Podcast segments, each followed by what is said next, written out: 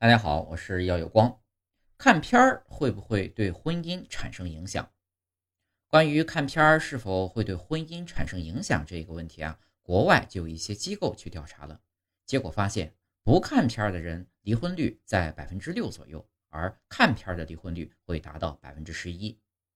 根据样本分析发现，女生看片儿后离婚率会比男生看片儿后离婚率更高。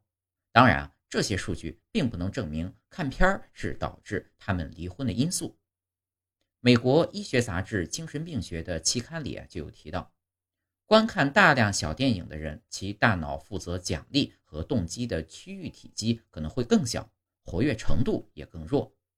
简单理解就是，看片儿后会满足于低级趣味，不愿意再动脑子去干一些费心力的事情。